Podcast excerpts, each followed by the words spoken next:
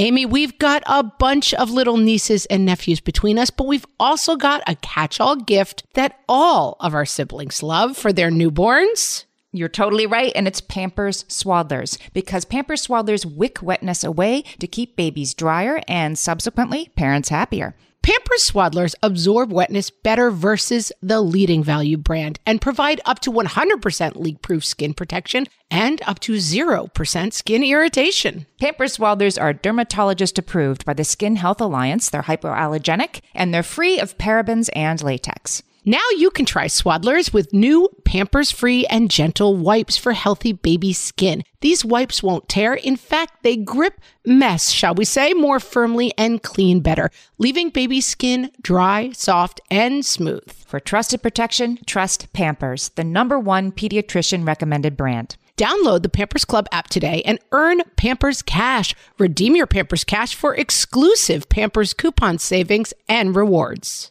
Only redeemable via Pampers Club. Pampers Cash has no cash value. If, if barbecue sauce is not already an ingredient in that evening's dinner, he will make it one. What fresh hell?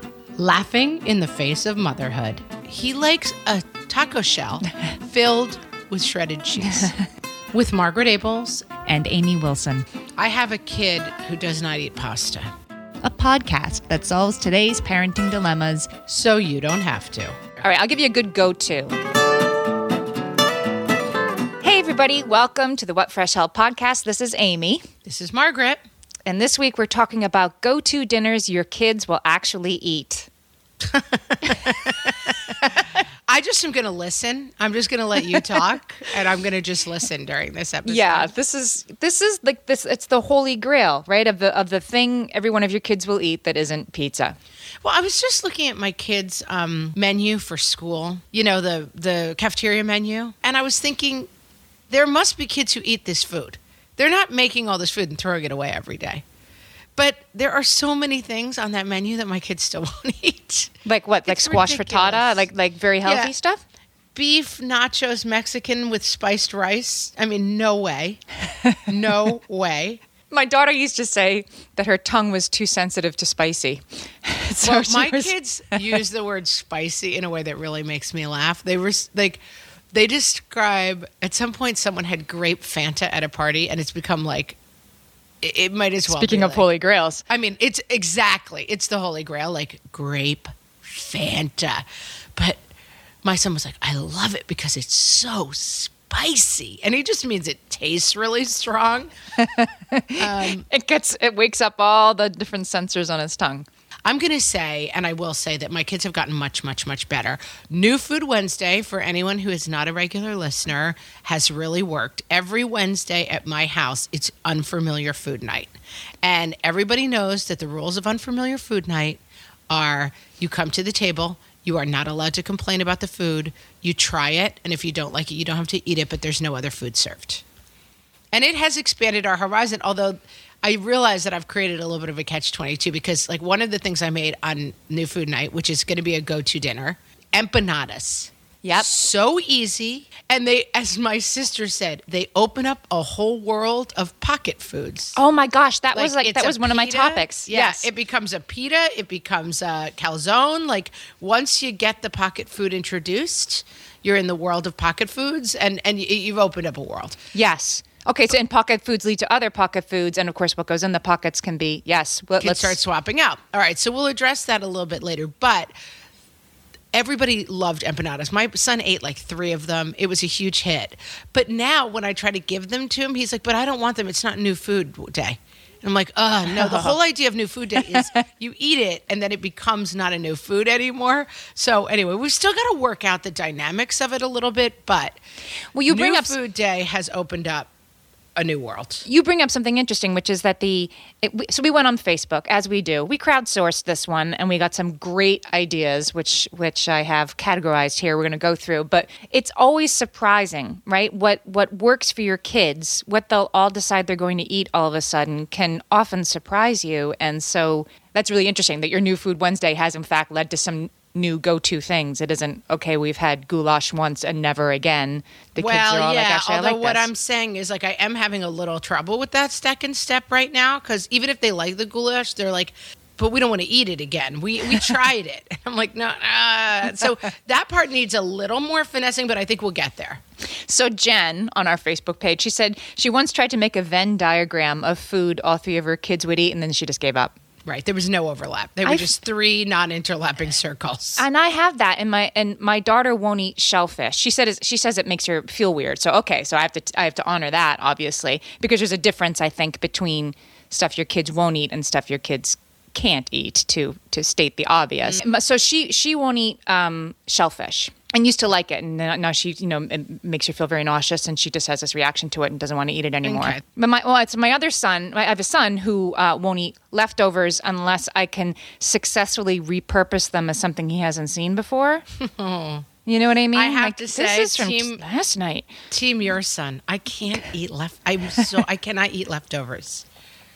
Well, here's my I mean, here's my go-to. alert, but here's yeah. my go-to dinner uh, uh, leftover, which is you know almost any um, meat sautéed in a pan with some barbecue sauce, with a lot of barbecue sauce, and put on a roll is not leftovers. It's in fact barbecue beef sandwiches or barbecue chicken sandwiches. Well, last night my uh, husband's going out of town, and I put a pork shoulder in the slow cooker, and now I've got shredded pork meat. So this this week we're, tonight we're having pulled pork sandwiches. Yep. Wednesday we will be having for new food night. This is how we roll. It's not advanced. We're going to be having pulled pork quesadillas just to be like, look, different food can go in the quesadillas. Like I made shrimp quesadillas one night. You know, I mean, it's even the new food could just be, hey, that food you know, it has a new ingredient in it. Pocket foods. Pocket foods. All right, well, let's talk about those. And since we keep we keep coming back to those, I think those are a hugely important category. Quesadillas, empanadas. I haven't ever uh, made at home, but So let me just explain that an empanada is just um, Hot the- Pocket. but you get the pre-made um, pie dough. It's pre-made. oh, but you're pie- making it. I thought you were buying like a box of frozen empanadas. You're No, making I- I- empanadas. I- well, it, it's almost just as easy. Like it's pre-made pie dough, and then you just put, put ground beef, pulled pork, whatever you want to put in it, and then you just fold it over and bake it for 30 minutes. Put a little egg wash on top, and you're done. oh, I like that. And I think the kids can kind of see what goes into them, and it's a little less mysterious. They can even help make them. Yeah, that's, That's what I was going to say. Do your kids do your kids help you make them? Eh.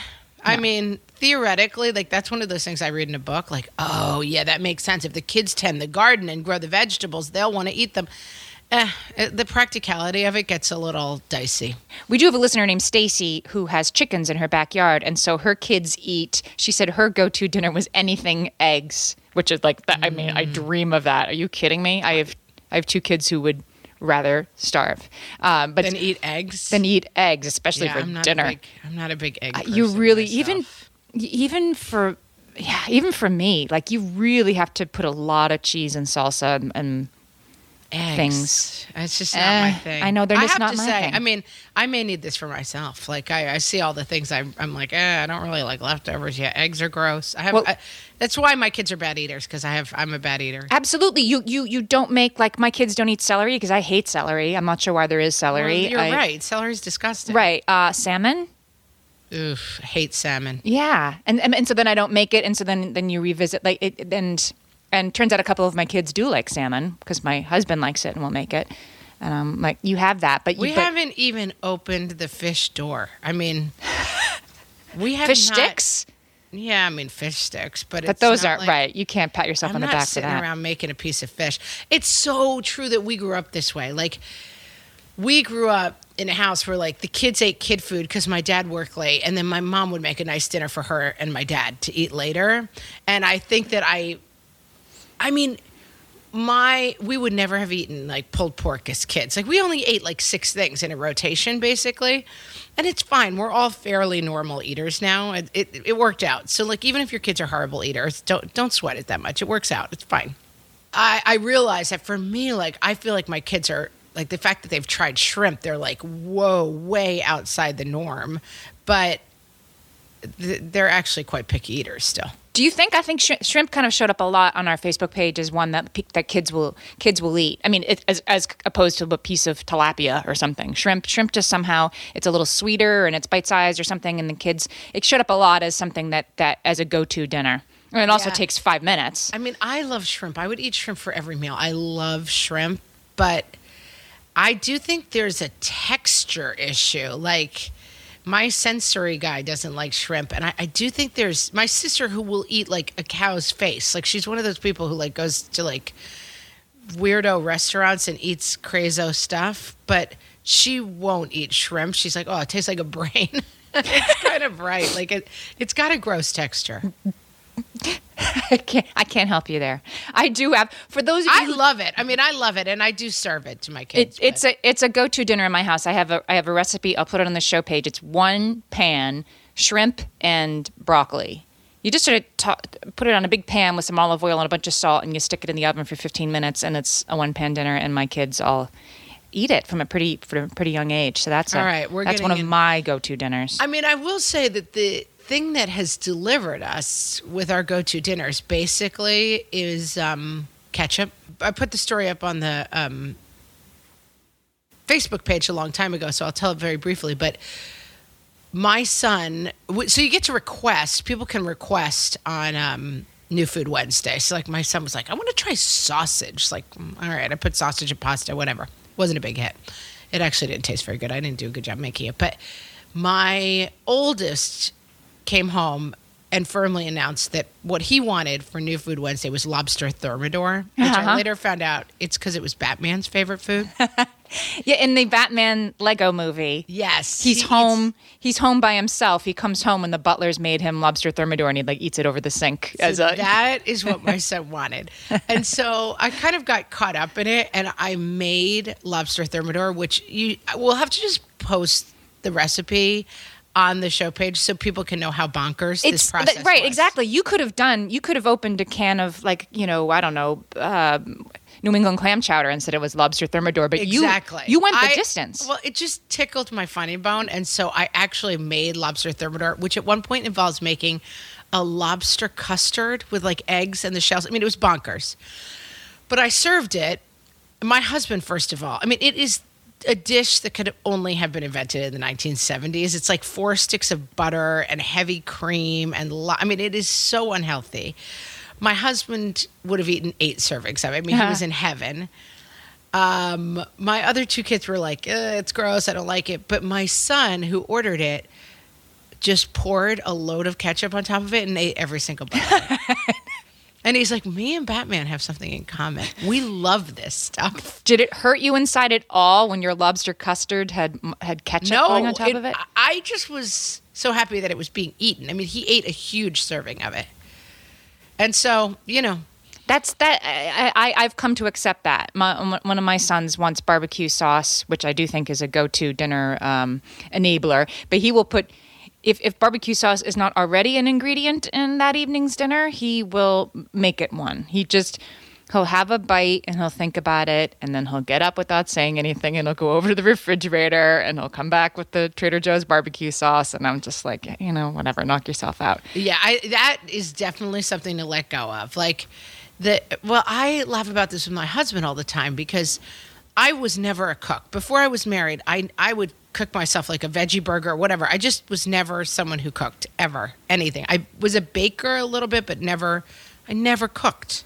I mean, I would assemble food for myself, like Yeah. pre-made ravioli with a little pesto sauce and a salad, like that. Right. That, that was the kind of cooking. I The. Trader Joe's open open bag of Yeah, frozen Trader open Joe's something. Yeah. Um, and so since I got married and had kids, I've really invested kind of a lot of time into figuring out how to cook. And now I'm a decent but not great cook. But I can really Lobster make something- thermidor, Yeah, I lobster can make a lobster. I can make a lobster thermidor. Like I can. You I could whip can that up. You could throw that together. very good at following a recipe.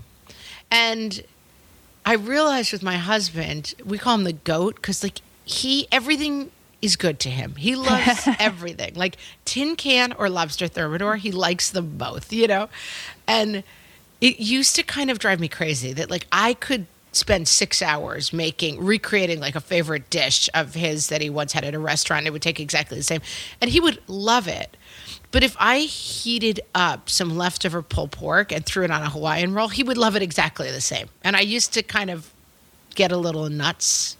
Like, uh, but one of them I worked six hours. You got to take yourself out of the equation. Like, Right. they're eating, I don't care if they're putting barbecue sauce on it. I don't care if they're dumping ranch dressing. Whatever it is, if they're eating it, your your job is done. Walk yes. away. Yes, yes, that's that's the goal. So I think so that's why that's why the go-to dinners have to be something that doesn't take six hours because you need to detach from um, your effort being what they're supposed to be applauding instead of you know just shoveling it in their mouths. For sure. Particularly when you have two teenage boys, as I do.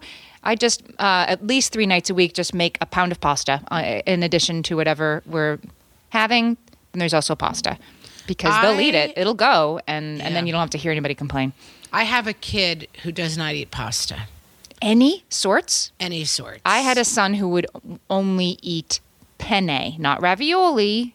You know, not no other tubular pasta, just penne for like But I ten just- years. But I just sat anything. him down. I used to have a kid who didn't eat pizza, and I just sat him down and I said, "Here's the thing: you have got to learn to eat pizza." Because it's served at every birthday party, Right. it's served everywhere. It's not liking pizza is not an option in your life.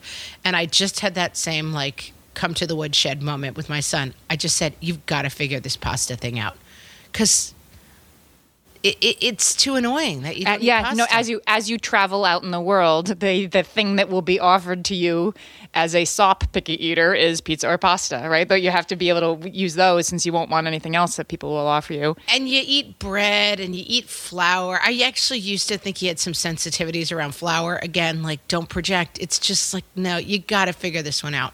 Mm-hmm. Got to be able to eat pasta. Mm-hmm. Butter or sauce? So I one of my go-to dinners is spaghetti and meat sauce because the two kids eat the spaghetti with no meat sauce and the other kid eats the meat sauce with no spaghetti. so I consider it a victory of a dinner because everybody eats. But I, I will say I do think there's a factor of age at play. We were just um, with my whole family and our whole family is now whatever 16 17 people meaning my siblings their wives kids and we'd gotten trays of lasagna because what else are you going to serve you know 18 people for dinner? And my kids basically would be like i don't want lasagna. Yeah, my kids don't love lasagna either. and we just served it and i was like this is what's for dinner and they kind of made do. You know they didn't eat a giant huge helping but we've spoken about it before on picky eater topics. There is a biological imperative that kid little kids new foods they're dangerous. There's a reason why they kind of don't eat them. It does get better even my quite picky nine year olds kind of reluctantly ate the lasagna Well, I think there's a difference between when you're out at, you know, uh, Amphibi's house and there's lasagna and that's what there is, you figure it out, and and then our sort of weekdays at home. That's why we do. But when it's our kids and it's another Wednesday night, we do have to figure out things they will eat. Because you were talking about school lunches before, and it seems to me there are two two ways the school lunches can go. One is what you were saying that it's squash frittata, and they're trying to they're trying to feed the kids more healthy foods, and so therefore your kid doesn't really eat lunch. That's that's what that's what I see happening. My kids come home like lunch wasn't that good, and so they didn't eat lunch. Or they are. I was watching this Netflix documentary called Fed Up, which is about oh is childhood obesity yeah and sugar and it, it's Katie Couric is is narrating it. I really recommend it because it's sort of really sort of changed some of my notions that I had about what, what's what's healthy eating and, and what isn't. That it's really all about sugar. But but the the sort of uh, one one of the many devils in this documentary is the school lunches, which at least in this documentary, the kids are still having pizza and French fries because they both count as vegetables due to the food lobbying. Right. Um, and and so your kids are either getting a healthy lunch at school and not eating it, or eating junk at school and eating it. So so you, right. so I mean, you do it's have a to like constant a, problem of like they they do, you know the studies are like if you put in healthy lunch and kids are going to have like soda and M&Ms from the vending machine. Although I think they've taken vending machines out now, but it's like they're just going to not eat it. Right. So either way, you can't think- you can't every night say, "Oh, it's a lasagna too bad." Like, You do you do need to figure out things your kids will actually put in their mouths Well, and I could probably make like a squash frittata that my kids might eat because it's fresh and hot. I mean, the problem is also like mass industrializing healthy food. It all tends to turn a little gray and sickly, you know? It's harder to make healthy, bright veggie foods for 3,000 people than it is to make it for three people. right. All right, give me another. Give me another. All right, I'll give you a good go-to. Yes, I need one. My my sister in law, um, she put this on Facebook, and I'm putting it on our Facebook page. It's so good. She this is one of her like on the fly. Oh my god, it totally worked. Asian noodles. This is which she, this is- she's like. Okay, what's for dinner? She took a pack of egg noodles, Okay. boiled them, and then just for the last minute that they were boiling, when she was about to dump them out, threw in some like chopped up leftover vegetables that she had around, like a couple of baby carrots and a little bit of broccoli, just sort of uh, the ends of what was ever in the refrigerator. Threw those in for the last minute, drained it all together, uh, tossed it all with a bunch of soy sauce, Asian noodles, and her kids were like, couldn't get enough of it. Huh. And she totally tripped and fell into her new go-to dinner. That's a good one. I mean, again, I feel like my kids would still be like, "There's weird stuff in these noodles," but you just got to power through. You do. power through. You do. We served um, my my uh, brother's kids were visiting us, and my kids love dumplings. Speaking of container foods, Ah, I know. and it's just it's just like ravioli. But since my kids are New Yorkers, it's just like dumplings are so omnipresent that to us they just seem like eating pop tarts or French fries, like the the, the most Right. Um, picky eater friendly food. But to these cousins, they're like, "What is this?" And so we, we Right. wanted them to have these dumplings, and my my six year old nephew cut into it, and he said, "I see, there's some little bits of green in there."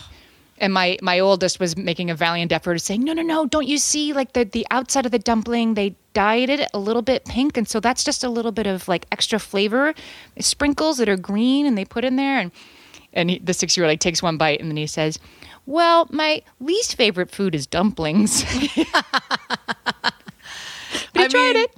That's like when people are like, and then I just throw vegetables in in the last minute. It's like this. My six year old still has that thing of like, there is something green. Like their detector is so set to like, I will find the weird vegetable you put in here. You know. Mm-hmm. I've given up on sort of trying to integrate the vegetables into stuff. Like I have, I have beef stroganoff on the docket for this week because it's egg noodles. Everybody likes beef. Everybody likes. I'm gonna put some mushrooms in there and we'll see what happens. But my kids are old enough now. It's like, oh my god, just pick.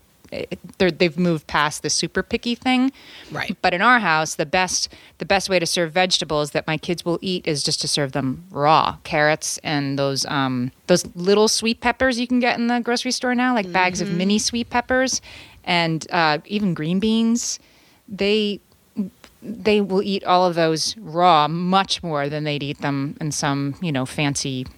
I don't know almondine way that I made in the oven. That's right. I mean, I, that's how I find it too. And we we do a lot of dinners that are like the picture of the plate. You know, like chicken, roast chicken or rotisserie chicken, vegetable like steamed broccoli or plain carrots or something, and then biscuit or roll, and then maybe rice or some sort of starch. But like the, those dinners, we have very little problems with. Those kind of very standard, like everybody take a little bit of everything. The rice cooker is definitely your friend, right? I've, I've discovered that if, if I'm either making a pound of pasta or a couple of cups of rice. Do you have a rice cooker? Yes. I mean, there's it just Yeah. it's so fix it and forget it. There, it's really worth the twenty five dollars. Yeah. What about a slow cooker? Let's talk about slow cookers. Do you have go to slow cooker? Well, you just said you do a pork yeah. shoulder. Just did a pork shoulder, pot roast. Anything that comes out of the um, slow cooker goes onto that picture plate where it's like anything. Whenever I say to my kids, "What are we having?" Roast, uh, pulled pork, m- roast pork, chicken. Like the protein problem, that's totally interchangeable. Fish is a little dicier if I'm like, oh, the, the, the protein piece of the plate is fish, dicier. But basically, everything that comes out of slow cooker is fine. Uh, my we have a uh, baked beans in the slow cooker recipe that my kids. If you're trying to get your kids to eat serve beans, beans. beans, beans. I didn't grow up eating beans. They're we don't. great for your heart. Okay. Beans in the slow cooker, it's just beans with an entire bottle of barbecue sauce. And and my child, like his face lights up when I say we're going to have baked beans for dinner. So they could And- they could but be is that that's not the dinner? That's a side. Well, it could be the dinner, but it's usually a side for us. Yeah, because I'm at this point I'm just making vast quantities of of food. Right. So yeah, there'd be big baked beans and yeah, some and the rotisserie chicken and a pound of pasta. Yeah, and that's what's for dinner. But beans are and then and then the quesadillas. That's a good place to get some black beans in. We we weren't always uh, eating beans at our house either. Although my picky eater as a child, we've talked about this, about how like your picky eaters just grandfather in the most random things that are left over from when. This is how I think it happens. They're one and a half, they'll eat anything. They're two, they won't eat anything. But they all have left over some very strange um, holdovers from the time when they were more amenable to eating. And so my picky eater ate white beans with rosemary. Uh, he he loved that. he would eat penne, chicken nuggets, and white beans with rosemary, and that was that, was about that's it. A, that's a weird trifecta right there. Yeah. So anyway, that was that's one of my go-to dinners, and that's probably pretty random. But I have a shrimp again, shrimp uh, with white beans and rosemary. That also takes five minutes. I'm going to put that in the show page too. And I want us to go to break, but before we do, I'm going to give one last tip on this topic, Okay. which I've started doing and it's really helped me. I have a notebook that I carry everywhere. It's called the Book of Meg. I write everything down in my book. Keep a running list of the foods that your kids eat. And then, therefore, when you're making your weekly menu, you go and you're like, oh, we could do white beans and rosemary. We could do those kind of beans. Mine's are like ribs, empanadas, quesadillas, you know, tostadas. Like every time you plant a new flag, write it in your book. Because what we tend to do, if I don't look at the book, is kind of fall back to the same four foods all the time. Yeah, I like that. And you you have like a list of even if it's 65 different dishes, you just pick for you mix and match off of that list rather than having to reinvent the wheel every week. 65 dishes. I mean, no, I have like 12. Okay. I'm, I'm saying what if you did? Yeah, I said even if you did. I don't. Okay. I like that. I have my own version of that, but let's go to break and we'll come back and I'll, and I'll tell you how I do the same thing. All right, good. We've had a lot to say already, but much more to come. Listen to this comedy bit, and we will be back to talk more about go to dinners.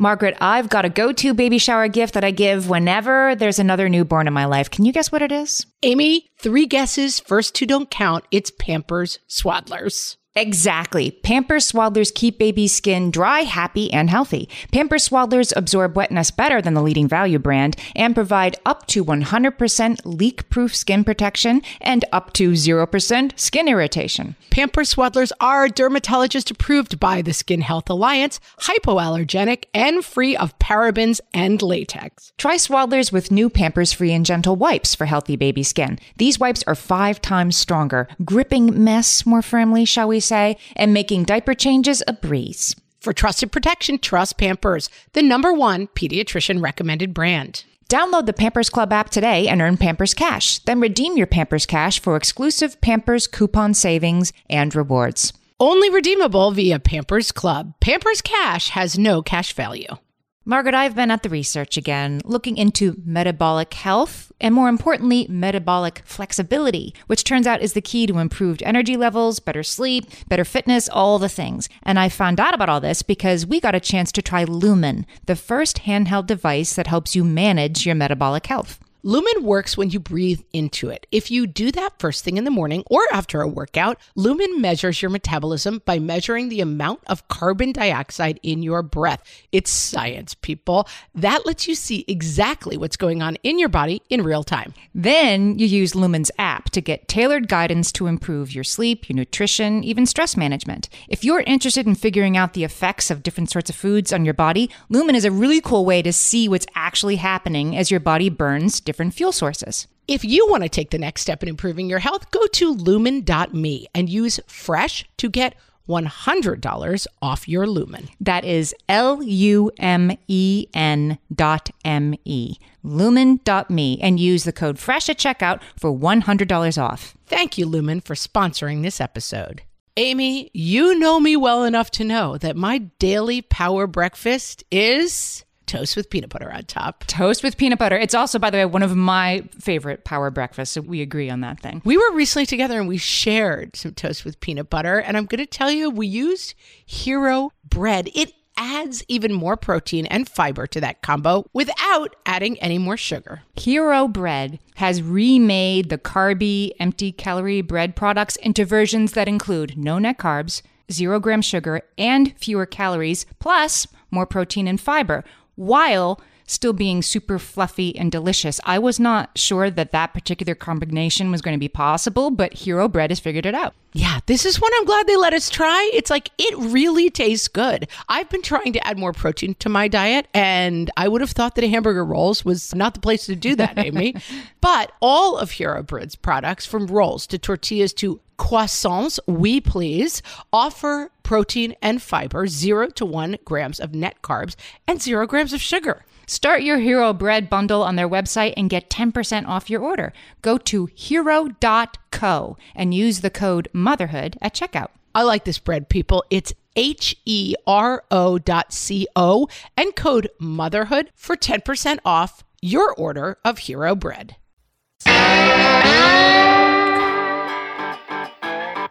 If you like food TV, you'll just love Food TV Junior, offering a range of programming that covers the topics kids care about most. Tune in tonight when our programming kicks off with Why Are These Foods Touching? The peas are touching my bread. I'm not eating that. Why are these foods touching? If you make me eat this, I will cry. At 7:30 we bring you our beloved classic That Looks Weird. Is that something green? That looks weird. Why did you make this? Are you trying to torture me? Immediately followed by back-to-back episodes of all sorts of chicken nuggets. Yay, chicken nuggets! And don't forget to tune in Saturday for an all-day marathon of That's Not How Liam's Mom Makes It. She doesn't make that weird brown part on top. That looks really gross. Not gonna eat that. Food TV Junior, where kids come to eat. That smells like vomit. Can I just have a sandwich instead? So, Margaret, what are the two worst questions about dinner? Uh, two worst questions about dinner would have to be what's for dinner and also what's for dinner. Yes, what's for dinner, but then who's going to get what's for dinner? All the stuff. Ah, also terrible. Who's going to do the shopping? Terrible. So, I come to you today with a new answer to both questions. What's Okay, for dinner? Uh, and what's for dinner? The, the answer is always it's me who gets this stuff, right? Well, now it's going to be what's for dinner? Hello Fresh. Who's going to get all the stuff? Hello Fresh. Amy, tell me more. Did you know HelloFresh makes it convenient and easy to cook balanced and delicious dinners for your family for less than $10 a meal? I mean, I did because I read the copy, but also I did because I've tried HelloFresh. So I'm not only a spokesperson, I'm also a satisfied customer. I am too. Well, what do you like best? I'm going to go with the fact that there are so many one pot recipes and it's easy cooking and even more importantly, easy cleanup. Amy, Yeah. what's your favorite part? Well, for me, I like that there are three plans to choose from the classic veggie and the family plan, which obviously is what I pick. And it, it sort of features meals for the whole family that your kids will want to eat. Hmm, that's always a tricky one that Yeah. your kids will want to eat. but Amy, what if I'm the kind of person, which I am, who's afraid to commit to things like HelloFresh because what if my plans change? No, I know what you mean. It can be a hassle with these online things, but this one, they make it super easy to suspend delivery for one week or six weeks, whatever you want. And you pick the delivery day that, that works best for you. And that can also change from week to week. And you know I love a new food Wednesday, Amy. What could be better than HelloFresh for a great way to get your family out of their comfort zone and try new things you never thought you'd cook without having to make things like lobster custard for a lobster thermidor? This and, and something that works for me is that when the HelloFresh comes, my kids are excited to unpack the box with me, and then they're looking at the cards and they actually want to cook. They're prepping and they're chopping, which it does not usually happen. And then because they're making it, then they eat it. They eat the new thing. Amy, I would like you to give me an example of this from your real life. So we just tried in our in our uh, HelloFresh box. We got the tomatoey tortelloni soup with baby spinach and sausage, and they ate it, and everybody ate spinach, and it was really good. I mean, everyone ate spinach. You've got me with the line, everyone ate spinach. Exactly. Guys, if you're like me, you've been hearing these ads forever, but you were too busy with other things, too intimidated to try it. Seriously, this is the perfect solution for those of you who are looking for new go to dinners. So for thirty dollars off your first week of HelloFresh, you just visit hellofresh.com and you enter the code Mother thirty. That's HelloFresh.com, code MOTHER30. Check them out. Okay, we're back, guys. We're back. So I do my version of the of the um, you know the list of foods, and I do it on the internet because I'm more of a um, online person. But I use I use Evernote, and I have a what's for dinner this week um, document that I keep going and then I just kind of cut and paste it. I mean, of course you do. well, But it's the same on. as a written list. I'm just doing I know it. it is.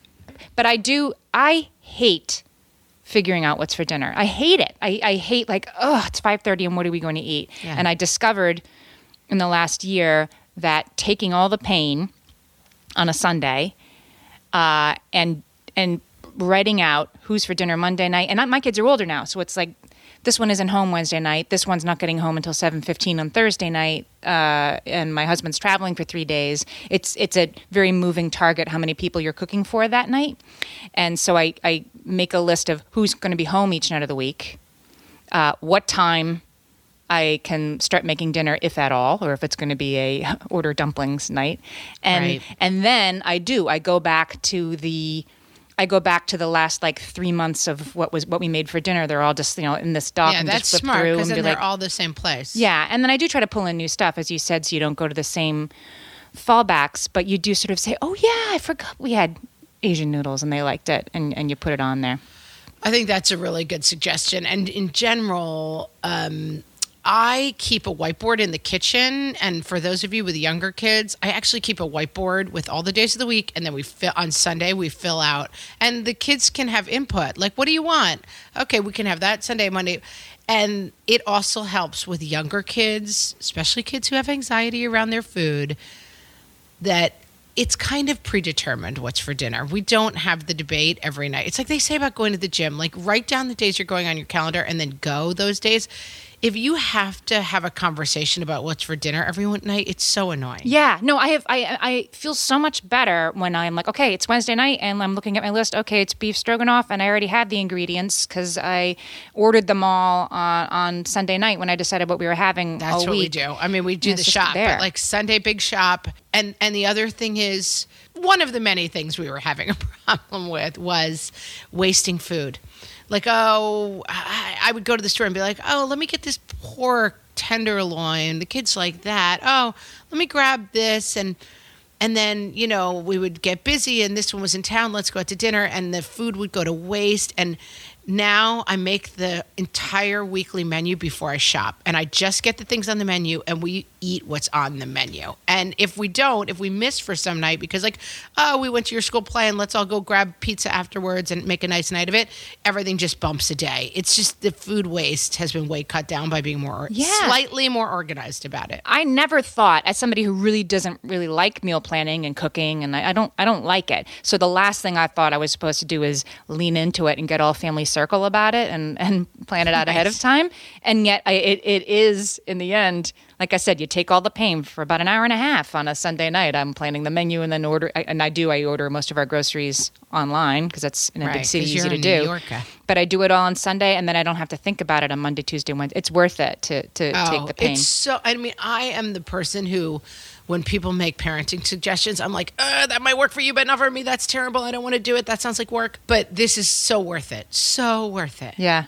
All right, ready for a go-to dinner? I'm ready. Sheet pan fajitas. This is another like one pan thing. I got this on from Williams Sonoma of all places. Mm, I'm adding that to my list. it came in a like box with a you know new blender. Um, it's just yeah, it's just like skirt steak, which you can get these days already pre-marinated in the grocery store, right? Get a get a bag of skirt steak that's already marinating and whatever, and just slice it up, and then you cut up some peppers and you and onions if your kids will do onions, and you stick it in the um, oven, and it's one pan. You don't have to. And then and my kids are so excited when they hear that that's what, what's for dinner. And if you want to go a little um, bigger with it, put avocado. Like, give them lots of choices of stuff to put in. Yes, which is another suggestion that I often hear, and I'm like, yeah, that's a great idea. Except for my kids just choose like meat and cheese. You know, my we were I was driving home with a friend yesterday, and my son said.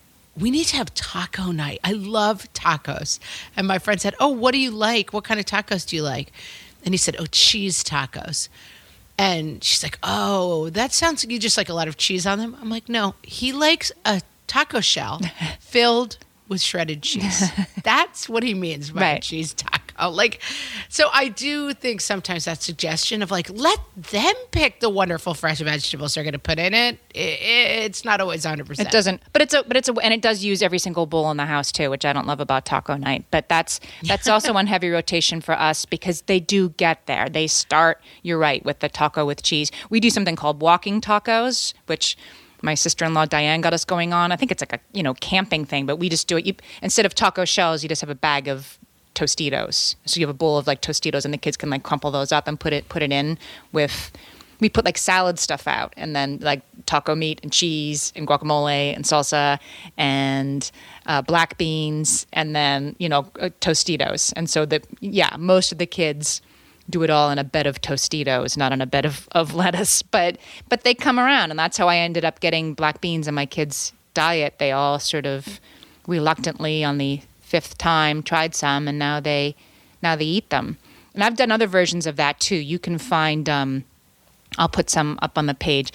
Um, like souvlaki bowls, and you do sort of you put out like again I know your kids probably won't eat these the first time they see it, but like feta cheese and olives, and here's chicken, and here's some diced peppers, and it uses every darn bowl in the house. But if you really are struggling with uh, making one dinner for everybody, those It's a nice way those make it. your owns can be a pretty good way to do it. And yeah, if you're willing to commit, we once had a taco night when the kids were quite small, maybe like four, or three, and two or something.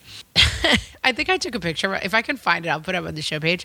But it ended, and I said to my husband, we would have done better just crushing up some taco shells, cheese, and chicken, and putting it in front of a high powered fan and blowing it at the children because they would have probably gotten more food and made less of a mess. Like that's what it looked like. Like just a taco apocalypse in the kitchen. You said so that- You might want to hold off on that until they're a little bit Maybe, older. yeah, maybe. You said that about biscuits recently too, that like Oh, the yeah. crumbly, crumbly biscuits. I don't know. It's I just I finally again I've been finally sitting my kids down on a couple of these issues and saying like we have reached the end of the like you just pulverize a biscuit with your fingers, eat two bites of it, and the rest of it is like in my hair. Like that you stop.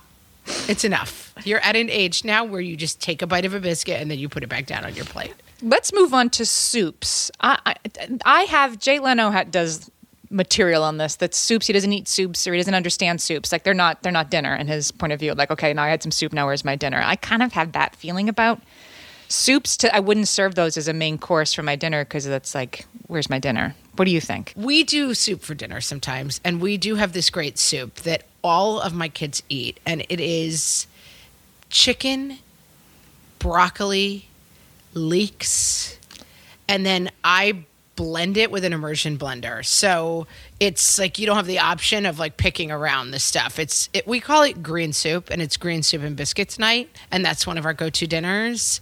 And um, we just started that one really when they were really young, and like we've we've carried it all the way through. And my, the kids occasionally were like, "I don't like this anymore," and I'm like, "Too bad, it's green soup and biscuits, one of our go-to dinners." and the idea that green soup was somehow sort of grandfathered in as something you're like there Yeah. you go that's a perfect example they, they, I, I won't eat pasta or pizza but green soup okay I'll tolerate that is is uh, is crazy but that's why we have to share these ideas because I would never I consider that as a dinner being kind of sometimes kind of labor intensive, but it's not really. I don't know why. I'm just not a big soup person. I look at people's soups and I think that sounds really good for somebody else for somebody else So- who wants to do that. so Rebecca So for some soup freak, Rebecca must be a soup freak she recommended on our Facebook page making a loaded potato soup so I've done it. I've done it.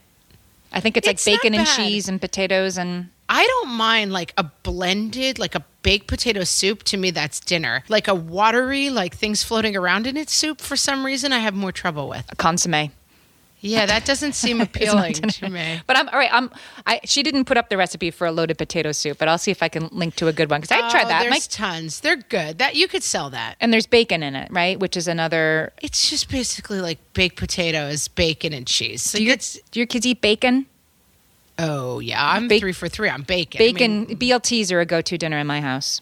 yeah, And you We make do that. If you do a BLT, do you have a George Foreman grill? I still have an old school George Foreman no, grill. because it's not 1986. Oh my Amy. God! You you will pry this out of my cold dead hands because it makes bacon uh, you know, it cooks it on both sides, and the grease all drips out onto this little plate you put underneath it, and it's so easy to clean up. So that's we will make Just make it in the microwave. BLTs.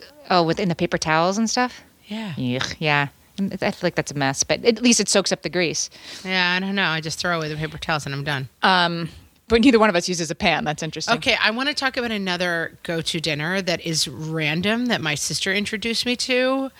And I was very surprised by it, but we've had some good luck with it. Okay. Savory muffins. So instead of making muffins that are just like blueberry muffins, like egg and bacon muffins. Okay. They, they're, I can sell those things. And then you can reheat them and have them for breakfast in the morning. The, the egg, I wouldn't talk about the egg. I think I would just sort of uh, let no, it no, be no. there. Don't talk about anything that's in them. Bacon, you can say. yeah, like Bacon's a evident. You can smell it. savory muffins. It was I've never thought of it. It was a good one for us. That's related to something a couple of people mentioned, which is the breakfast for dinner category. That Sa- Sarah has a toddler who won't eat anything, anything at all except breakfast for dinner. He likes pancakes and sausages uh, for any meal of the day. Well, I mean, I had such a revelation at some point when I was making pancakes and um, bacon for dinner. When we were growing up, every once in a while, my mom would announce it's breakfast for dinner and we would just go insane like my mom is the best mom in the world she loves us so much she's letting us have breakfast for dinner and i remember the day where i was like flipping the pancakes at six o'clock at night and i was like oh she did it because it was so much easier than making a real dinner. Like it was so funny. Like the scales fell from my eyes. And I was like, this thing that I thought she did because she just was like, I want to delight you was because she was like, oh, It was a total 70s it's, thing. it's pancakes for dinner. Like I, I- can't face another dinner. I never had that, but I remember I was in about third grade and I was over at uh, Michael O'Hara's house for dinner a couple blocks away. And could I stay for dinner? Yes, I might stay for dinner. And they had, yeah, pancakes and bacon for dinner. And, and I was like, is, like, oh, You're to live in in, a- such a world Right. with such li- things like- in it. Lions lay down with lambs. Like it's like the world has gone mad. It's pancakes for dinner. Yeah. But that's what makes it so great. I might do that tonight. It's so fun. I'm not sure. I'm not sure. I agree that pancakes aren't labor intensive, though. I mean, you just have to stand there, stand there and watch it and watch it and watch it and flip it, and then you've made I don't one. know. It's yeah, different than sh- but it's- for some reason they're not as bad as dinner. Uh, Why? I don't know. I think I think in the 70s they just like everybody's world was smaller. Like uh, you know, our moms weren't going to make sheet pan fajitas. Like what were fajitas, right? I think God, I mean, that's the other perspective that you should always bring into this. Our moms were not listening to a podcast that was like, "Try sheet pan fajita." Like they were just like, "Here's your roast. Here's a roll. Go play outside." You know? I mean, it's great. Like have a go-to dinner, but don't stress so much. my uh, my mom did sheet pan fajitas. Spanish rice. I'll have to ask her for that. That was her go-to dinner, and it just was, you know, it just was rice with, um, I think, a can of stewed tomatoes, like mixed in with it, and sort of a like plug-in, um, you know, countertop uh, saute pan. Oh that, yeah, that I was her can picture favorite. This was it white with blue flowers. on the side? It may as well have been. oh yeah, Corningware. been. Corningware. I think she still has it. It was a. We- I remember her always saying this was a wedding gift, and I love it. See, that was her George Foreman grill. And if I may go back to the George Foreman grill, I'm going to stand by it. and I'm going to say, if you want to mean, make you can give as many tips as you want about your George Foreman grill, but you are the only person left in the North American continent who still owns a George Foreman grill. this episode should be brought to us by the George Foreman grill. but it's not because there is no such thing. Well, I think you can still like get them at a 20 years. CVS. Can't you still get them like in the bottom know, shelf? maybe, But if you maybe. get if you make French toast on a George Foreman grill, again, it's like this two sides. You don't have to flip it. Grilled cheeses. I'm telling you, this thing is like psh, forget it. Walk away. Come back. There's none of this. Um, there's none of this pancake flipping. Like, ooh, is it set yet? Let me try to get the spatula underneath it. It's it's fool proof for somebody like me who really just wants dinner on the table. All right, how? What? Give me another go-to dinner. Well, um, my my sister swears by the Weelicious website. Oh, I do love Weelicious. That's a great website, guys. If you're not on it, Yeah, and my sister's vegetarian. Her kids eat some meat. Uh, she has four little boys. So she's vegetarian, so she's always trying to get, you know, vegetarian mains in for them because P.S. she's also making dinner for herself. Um, and so she swears by this vegetarian tagine. It's sort of it's tomato based, and I do think if you have a, almost anything with a can of stewed tomatoes, you can if it if it's if your kids will eat spaghetti and tomato sauce, they will eat most things that taste tomatoey. Right. So she has this vegetarian tagine that she makes all the time. So I'll put that recipe up. But she also says she makes her kids chickpea tikka masala and that they all love that. so could be. It's like your green soup. Like that sounds crazy to me. But she says her four little boys love chickpea tikka masala. So I will put that on the page as well. Uh, I, that's in another like go to is um, just roasted chickpeas. I had them in a restaurant once. I mean, this was whatever four years ago, and they were the most delicious. I couldn't. I, I was. I, I was like, how does one magically make chickpeas so delicious? And the answer is you just put them in a pan and roast them, and they are like popcorn. They're so good. They get crunchy? Yeah, they get crunchy. Wow. They're delicious. Roasted chickpeas. I'll try to see find it and put it up. But even my kids will eat those. I think roasting roasting is the key to vegetables that one's kids will eat, right? Like my kids don't want my kids don't want like frozen broccoli cooked on the stove no top, one but wants eat that. Yeah. roasted broccoli in the oven is really really good. We are so stuck right now, but I, I make it every single night. Brussels sprouts and sweet potatoes. You just like cut them up raw, Mm-hmm. put olive oil on them, and roast them in the oven at 425 with like some garlic on them and olive oil. It really tastes good. And Yeah. the kids will eat it. Mm-hmm. Mm-hmm. And it's just again like uh, I find myself constantly like uh, vegetable, and then growing, like, steaming the broccoli or whatever. This is just like you just olive oil and roast it in the oven. It's so much better. Danielle from our Facebook page says she serves a lot of roasted potatoes. Hmm. But here's here's the the very important uh, go to dinners tip. She said her kids eat roasted potatoes because she calls them fries. So it's all it's all in the branding. Marketing, marketing and branding, people. right? It is all in the branding. My daughter, who who says that that uh, shellfish makes her feel sick, she also says that she can't eat beef. Beef doesn't make her feel well, but she can eat steak. Elizabeth says that her kids eat falafel as a go-to dinner. Yeah, I mean, right? Like I'm like, mm, really? I mean, but you can get them frozen at Trader Joe's. I might try that. you can't make them on a George Foreman grill, on George a Listen, falafel ball. it- it's out for you because you're not making. You're not. Uh, falafel. I'm putting that on my list. I- I mean- I'm, I'm putting it on my new food Wednesday. We're gonna try falafel. falafel for me is one of those things. Every time I eat it, I'm like, yeah, really? I don't like. It's just a fried thing of I don't get. But I would agree that sometimes falafel, unless I have like a big chunky falafel sandwich for lunch, right? It's like what is its role in the dinner? You have to make a whole. It's like a little side or something. I don't know. yeah, uh, but but you could probably put some vegetables in there. I sometimes feel like I'm not going to go way out of my way to make something that's not really particularly healthy anyway. Falafel. Right. Like, do I need to go the extra 10 miles to get them to like eat something that's deep fried? Probably not. Megan, They'll like falafel in college because everyone does. yeah, right. It's a th- it's a three a.m. kind of thing. So one of our listeners, Megan, says that she makes a dried beef hot dish, and I was like, what? So What is a I keep beef? hearing about hot dish. What's the deal? What is I it? think hot dish just means casserole. And I, I, I've been looking online this morning, dried beef. It's like, so okay, take some dried beef. I'm like, what's dried beef? So I think this might be a regional thing. But I'm going to put this up on the on the internet because she says dried beef. It's kind of like beef stroganoff, but it's dried beef. And, and I'm like, do you have to dry the beef yourself? no, Yeah, you that's buy one of those combinations of words that I hear. Dry beef hot dish. And I'm like, I don't know what any of those words mean. but it, it doesn't sound bad. I think a hot dish is like a one pan casserole kind of thing. For some reason, I always thought it was like an Asian thing, like hot pot. Hot something. pot, right? Yeah, my kids, my kids like like that stuff, like hot pot, like noodly things. But that's that's really that's a order in kind of thing, right? That's I too know. much. I really, I got to get this kid off of the no noodles thing because it's like it's shutting off an entire avenue of eating that is unacceptable. I feel like the, yeah, I feel like noodles are the way in to soup with any kind of soup, any kind of stew, any kind of main dish. Like it's served over noodles. Okay, I'll just give you a little bit, and you can eat mostly noodles. If the if the goal is to get all your kids full, then then noodles are a good base. I have a go-to cookbook that has changed my life. Oh, do tell. is unfortunately out of print, but you can still get it on Amazon because you just get a used copy of it. And I'm going to tell you, this cookbook has revolutionized my life. It's called The America's Test Kitchen, which is um, what's that magazine? You know, Cooks Illustrated. I think it's like the Cooks Illustrated people. I believe they're the same company. And it's called The Best Simple Recipes. And the whole point is that it's foolproof recipes that cook in 30 minutes or less. And it uses a lot of ingredients like rotisserie chicken, pre made tortellini from the store. So it's more of like an assembly cookbook. This is where I found empanadas. I have not cooked anything out of this cookbook that my kids won't eat. And it is Oh. everything takes 30 minutes.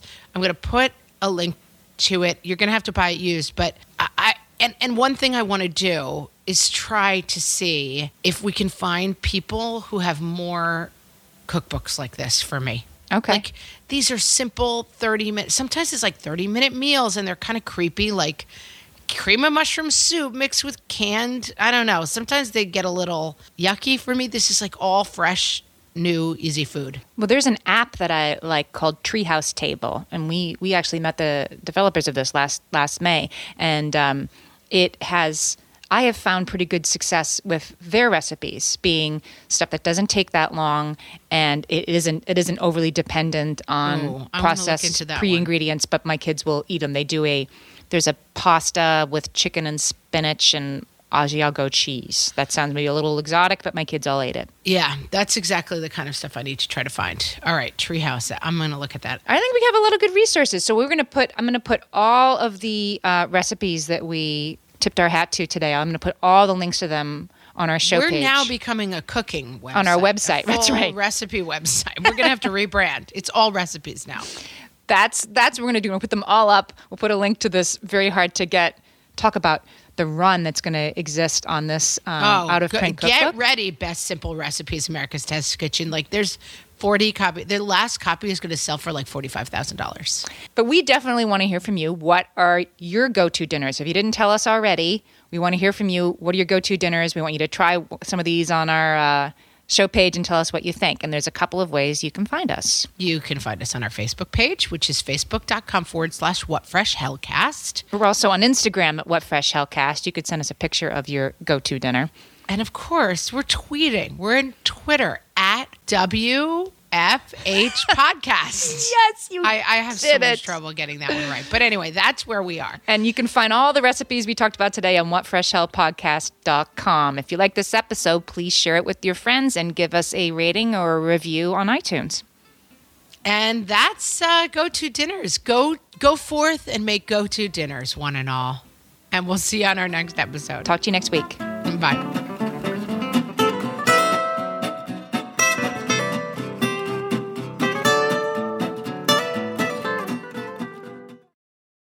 Well, hey there, busy mama. Are you looking for ways to make your life easier, your home less chaotic, and at the same time add more joy to your life? My name is Deanna Yates, and I'm the host of Wanna Be Clutter Free, a podcast all about letting go of the stuff we don't need in our lives so that we can focus on what truly matters. Don't worry, I'm not going to tell you to throw it all away or make you feel guilty about keeping something you love, no matter how many other people don't quite understand it but I will give you practical and, more importantly, actionable advice so that you can make progress right away. And you won't just hear it from me, there are amazing guests too. It's like having your bestie in your pocket telling you it's okay to let go of the things that are not serving you and your family in a totally non judgmental way. So join me over on the podcast where we can work on progress over perfection for those of us that want to be clutter free. Margaret, it's an exciting news day. An exciting news day indeed, Amy. A few years ago, we launched our first spin off podcast, Toddler Purgatory, hosted by the hilarious Blair Brooks and Molly Lloyd. And guess what? Now Blair and Molly are back with their all new podcast, Unsticking It. You know Blair and Molly as two busy moms and actors, and somewhere between potty training and the pandemic, they both felt like they lost their creative kaboom. In their new podcast, Unsticking It, they are going to talk about how all of us can get back to what lights us up after motherhood. Amy, I need this. Me too. And Blair and Molly will be talking to fellow imaginative minds. We're talking actors, artists, and creators of all kinds about how we can all unstick ourselves from whatever muck we're stuck in. Follow, subscribe, and listen to Unsticking It wherever you get your podcasts. That's unsticking it with Blair and Molly because sometimes life stucks.